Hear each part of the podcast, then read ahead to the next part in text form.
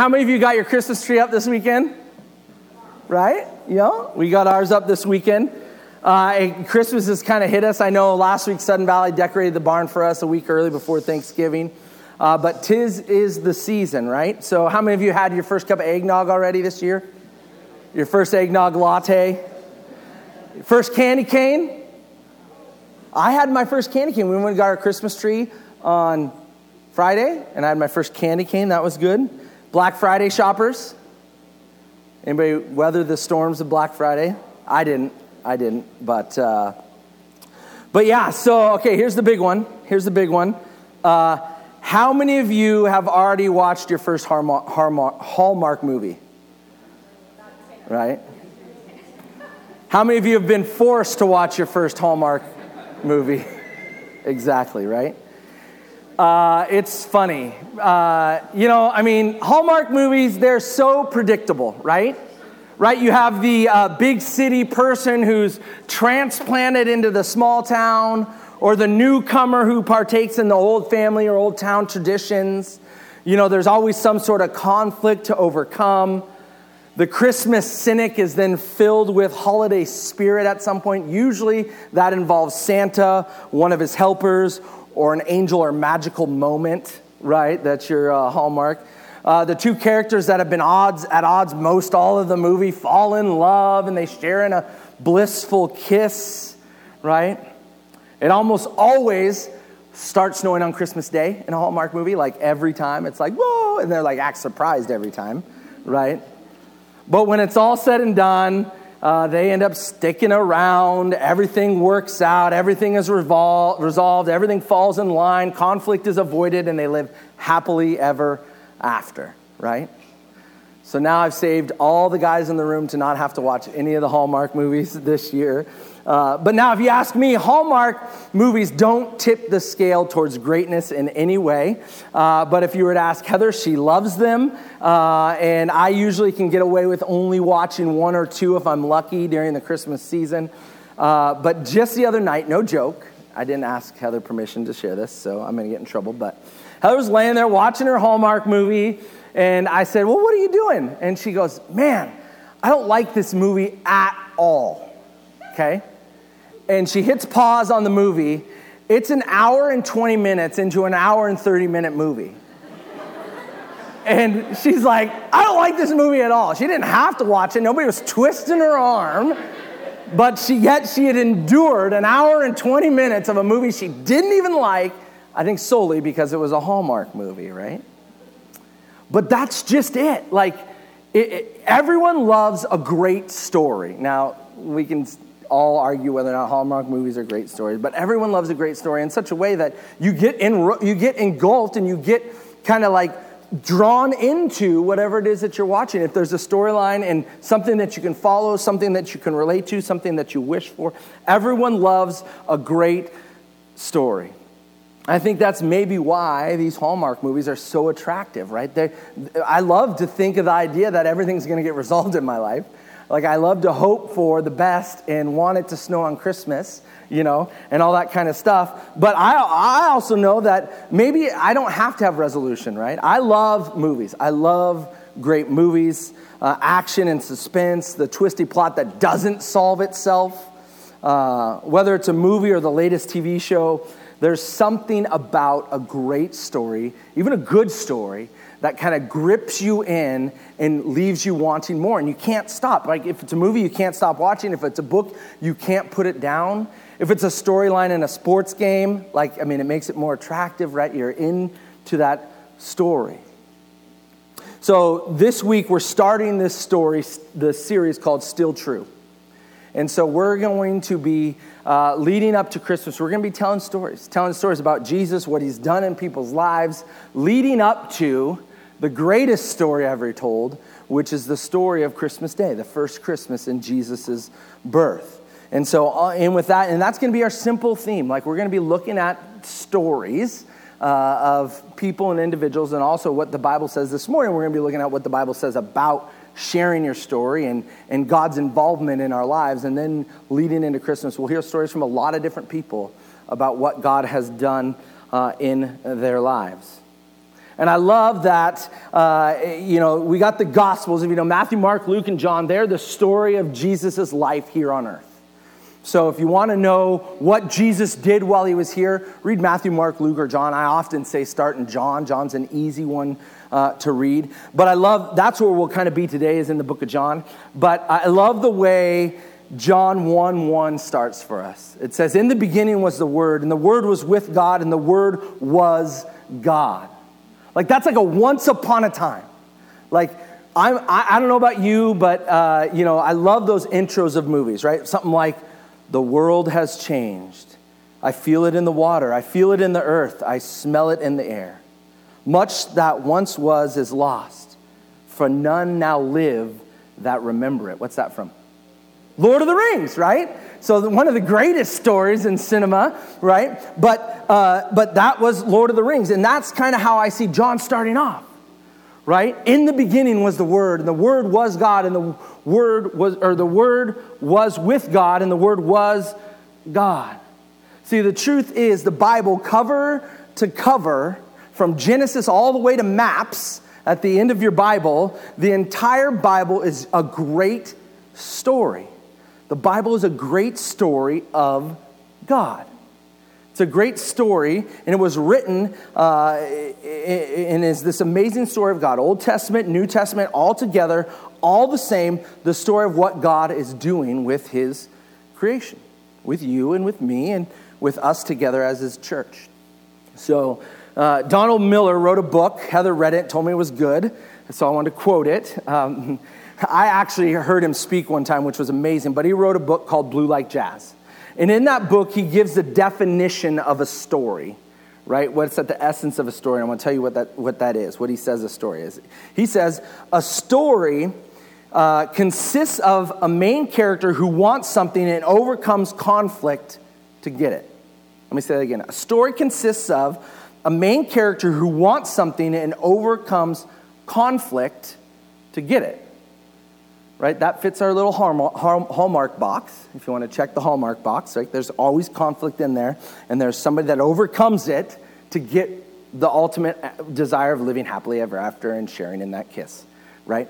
So, uh, but, but the Bible, it, it, that is a great description, actually, of what the Bible is for each one of us. The Bible is the story of God, who is the main character. And we'll get to that in a little bit. The story of God, who is the main character, who wants something so desperately, and mainly that, that is to have a personal relationship with you, a personal relation, one-on-one relationship with his creation.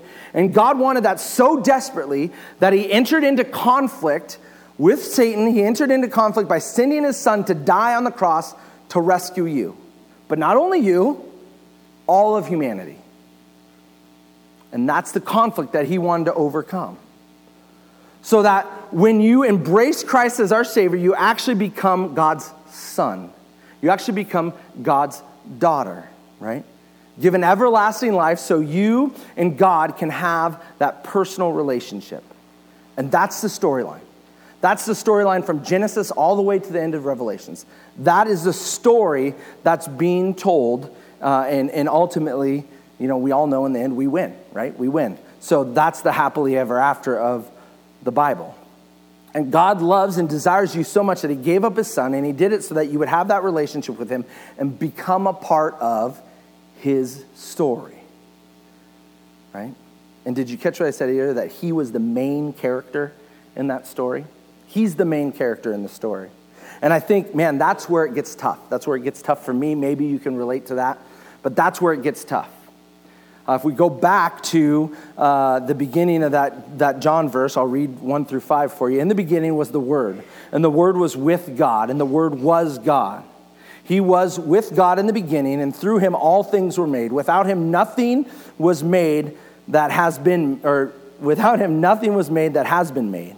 And in him was life, and that life was the light of all mankind that shines in the darkness, and the darkness has not overcome it." We win, right? God is the main character. It's laid out right there. It's laid out in Genesis. If we look at it, we'll look at that in a second. But it's laid out there that God is in the middle and the creator of everything. All right? God is the main character in the story. He was there in the beginning before anything else was, and he's created it all. Now, I'm not going to go into the birds and the bees of everything and how humans are created, but uh, it's it's not random. The intricacy of a human being uh, and their birth and how we're made up, and I mean, if you've had a child, you you can't you can't deny that it it's it's an amazing thing. It's not by chance. It's not by accident. It's actually very intricately has purpose and meaning to it. It's perfect and meaningful, uh, and his di- design is done and cared in the way it's nurtured life. Let me also say this, God does not make mistakes. He's created you uniquely with a purpose, how you are, doesn't make mistakes. And, and, and the mistake that's made when we put our, the mistake that we make is when we put ourselves as the main character of the story. When we cast ourselves as the lead role, and everything else around us is supporting cast, right? You guys are my supporting cast for my life. And even God, he's a supporting cast for me to get what I want, to uh, to my happily ever after that I want. And he's going to do that for me and take me on that journey and deliver me exactly where I want to go. And in the end, I'm going to live hap- happily ever after. And, and and and I don't know about you, but I know for me, uh, when it comes to doing things on my own, like taking something up and just trudging through with it, that's where I mess up. That's where uh, I start doing things the wrong way. When I get selfish and, and worry about myself, that's when I hurt the most people. That's when I cause the most harm. That's when I really accomplish the least of anything. And for me, I can, uh, e- even if it's the slightest shift, and that's that's kind of the way I thought about it this week, is that at some point when I make a decision, even if it's the tiniest decision, and I kind of just kind of disagree with God just in the slightest way, it's it's maybe small at first, but the gap gets bigger as you go down the road. And all of a sudden, you'll realize when you started doing something on your own and you're down the road a little ways, how far apart you are from God. And luckily, we have holidays that center us back up, Christmas and Easter, and the focus that we have, and we can kind of come back together. Or maybe we have times in our lives where something blows up or something, or people in our lives that even speak into our lives that kind of center us back up. But what God desires for us is that we wouldn't make those choices that would separate us, and we wouldn't get down the road and realize how far apart we are, that we would just be a part of his story all along the way, continuing to check, continuing to bounce, and continue to center our lives with him. And so for us, it's realizing that God isn't part of our story, but that we are part of his story, right? It is, it is in God's story, which the Bible, and we can even find ourselves, like in the Bible, we, we can find ourselves in his story. Right, if we go all the way back to Genesis, Genesis one twenty-seven so, says, so God created mankind in his own image. In the image of God, he created them. Male and female, he created them. There we are, right? First was God, main character, and he then created us as a supporting cast, his plan A. Well, actually, we were plan A, and Jesus became plan B, I think, if you, I don't know how you want to figure that out. But, but he created us For for him, for in his image, for his work. All right? And here's what we need to know about God's creation. God wants to write you into his story. God wants and desires for you, and knows that actually as, as part of his story, that's where your life is going to have the most impact, the most meaning, the most purpose, and where you're actually going to feel like, man, I'm a part of something that's much bigger than only me. I'm not the main character. And that's where God wants us to be uh, when it comes to him. If we look, if we go back then to John, uh, uh, it's it, in verse six, it says, there was a man sent from God. And so at the beginning of that verse, it doesn't say what it is, but that's, uh, it says whose name was John, right? So that's John the Baptist, who God is referring to. And, and, and, and in that, I see that in that moment, John, and you know, based on however you read the Bible, John cast a part in the story, in God's story. Like John then got a role in the story of God, and it's recorded there.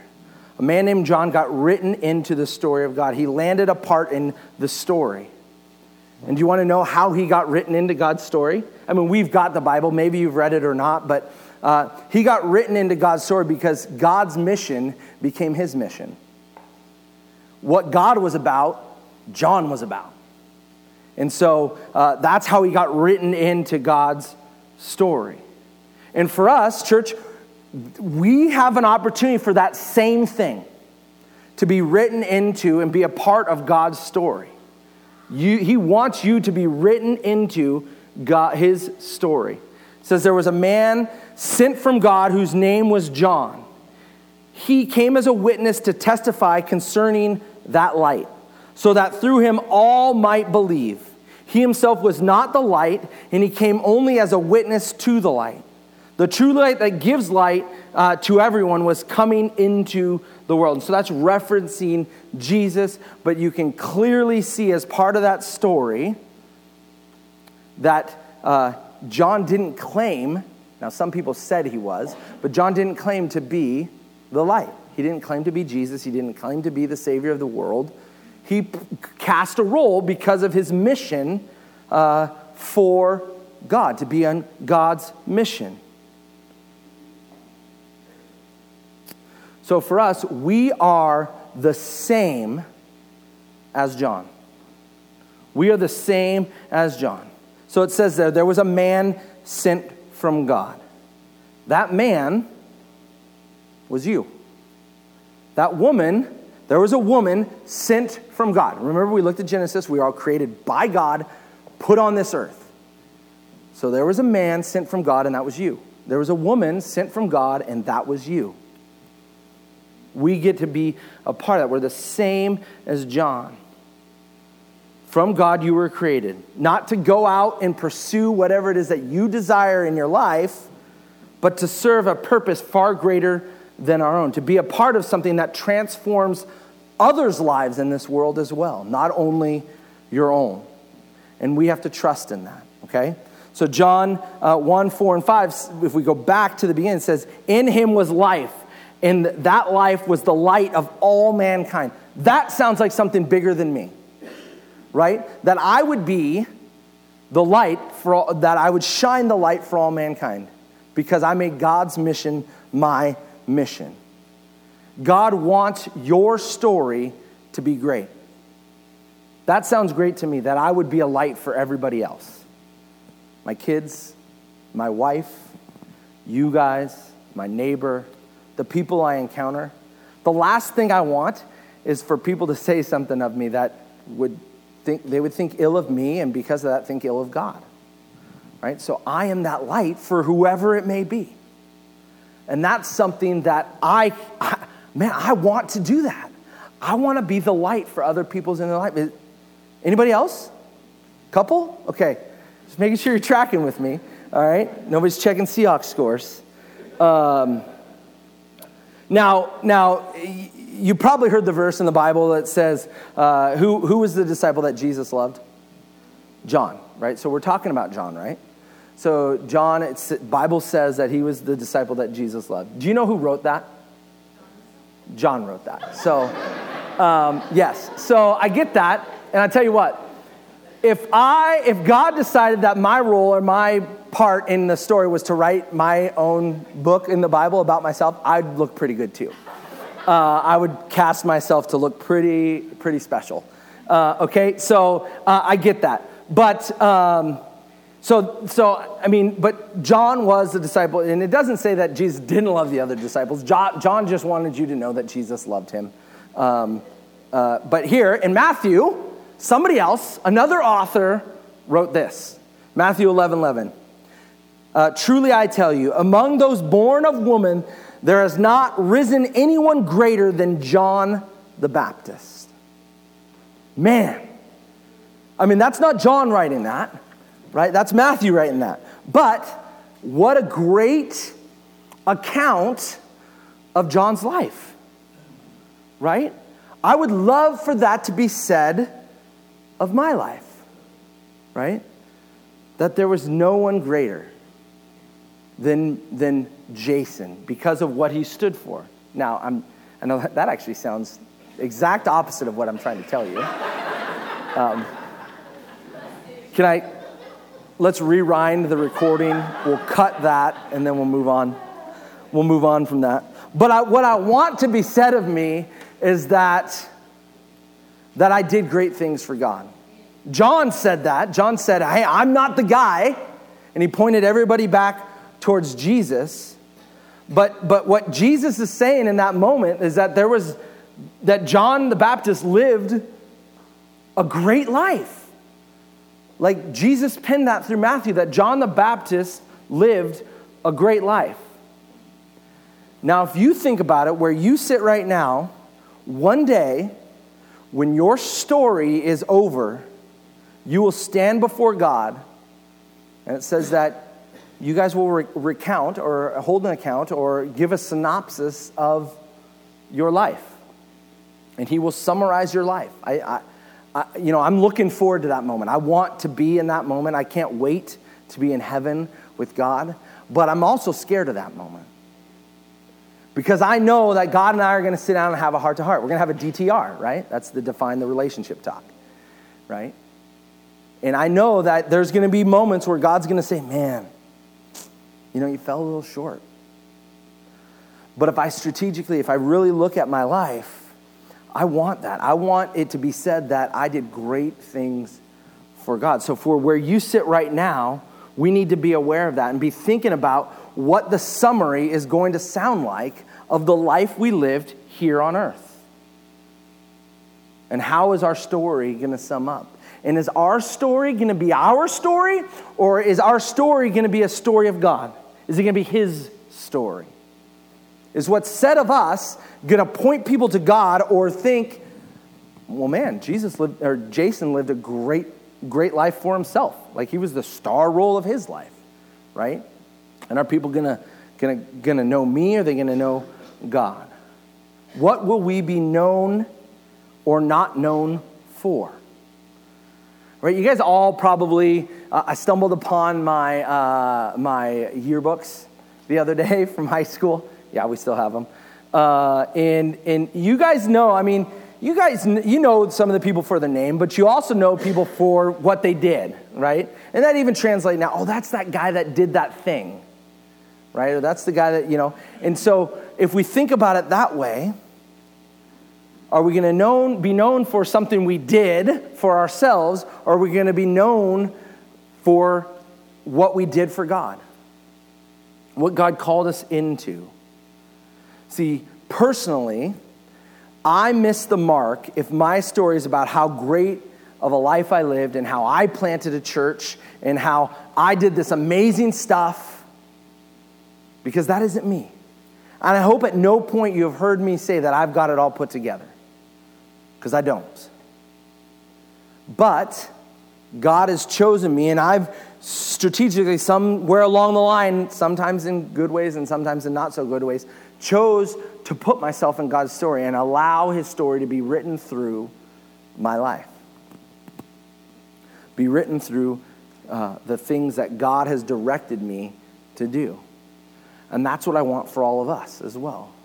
That we would make the choices to be a part of His story, not so much focused on my story and how I'm going to make out in the end. Because I, I, and I believe it to be true that when we put God first and we're a part of His story, that's when our life is lived at the best level. Is lived at the most meaningful level, with the most purpose. And we gain, we actually gain the most out of it. And I want the most out of life that I can get. So for today, that's kind of it. Uh, for today, we are setting the groundwork for us to make the choice to be a part of God's story. Okay?